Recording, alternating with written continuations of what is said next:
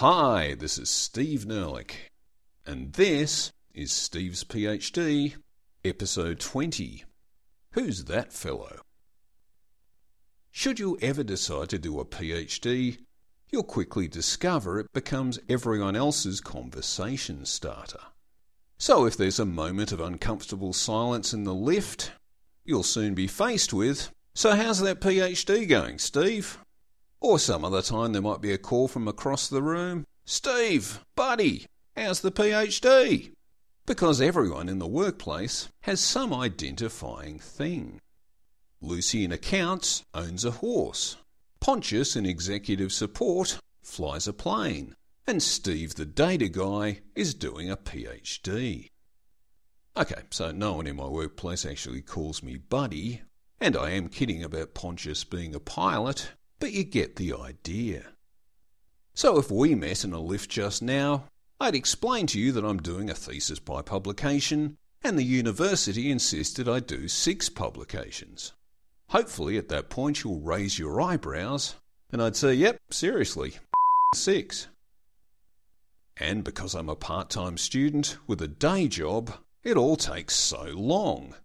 So here I am now in year eight, with five of those six articles now in print, which is a bit extraordinary given how long it takes to actually get something in print. Being a part time PhD student is a bit like living near the edge of a black hole. All the other PhD students I knew when I started finished up years ago, and most of the administrative staff I knew when I started have either left or they look startled when I turn up to the faculty, trying to hide a look of, Are you still here? As I've acknowledged in recent episodes, I did get a bit bogged down in 2017, which meant I didn't submit in 2017, and nor did I in 2018. It would have been pretty cool and impressive if I had submitted in 2017, the sort of outcome you'd like if you decided to podcast your PhD. And it would have at least been statistically average, and still a bit impressive, if I'd submitted in 2018 but now I am on the wrong side of the normal curve, although someone has to be on the wrong side to make an average average, right? But if all that sounds a bit depressing, well, it isn't so bad, because I now have a totally awesome excuse for the delay. I do get nervous about putting out too much real world information through this podcast, so I'll just say the university advertised a fellowship, I applied for it, and I got it. So imagine I'm walking across campus and someone says, Who's that fellow? And someone else would answer, Oh, that's Steve, the 2019 fellow. It's not that huge a deal. You can't walk far across campus without bumping into some fellow or other. And of course, at least 50% of those fellows are women. But anyway, I am ridiculously pleased about my new fellowhood. I'm actually called a visiting fellow, although I actually live in the same town that the university is in. So there is a modest budget that goes with the fellowship, which you can't pocket, it's just there for expenses and stuff. And since I live here, I won't have too many of those. For me, it's not about the money, it's about dining out for years to come on stories about, well, back when I was the 2019 fellow, etc. And it's not because my university has finally realised they have a genius polymath on their books. Indeed, my university may never realise that. Most fellowships involve getting a project done. It so happens that there's some funding available to do a particular piece of work, and no one on staff has the time, or perhaps the right skill set, to do it, and it's always good to bring in new people anyway, so they advertise a fellowship. And as soon as I saw the ad, I thought, well, I can do that. And so here I am, the 2019 fellow. And of course, now I have this whole new dialogue for those uncomfortable silences in the lifts. How's the PhD going, Steve? Oh, it's fine, thanks, although I've had to put some of my research on the back burner because I'm the 2019 fellow now. We usually get to the ground floor before there's time to explain all that, but I like to think that back at the water cooler, someone is saying, Hey, you know that data guy who's been doing a PhD for like 20 years? Turns out he's the 2019 fellow. To which the other person would probably reply,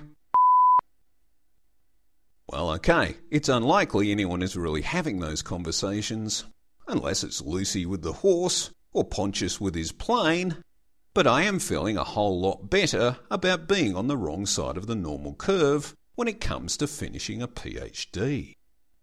And how is the PhD going? Actually, not that bad. As I say, I do have five of the quota of six articles in print now. So no thesis examiner can insist I go back and revise chapter 2 because it's already out there.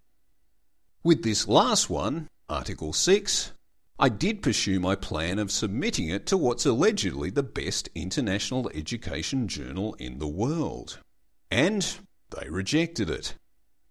But as I hoped, they did give me some useful and constructive feedback.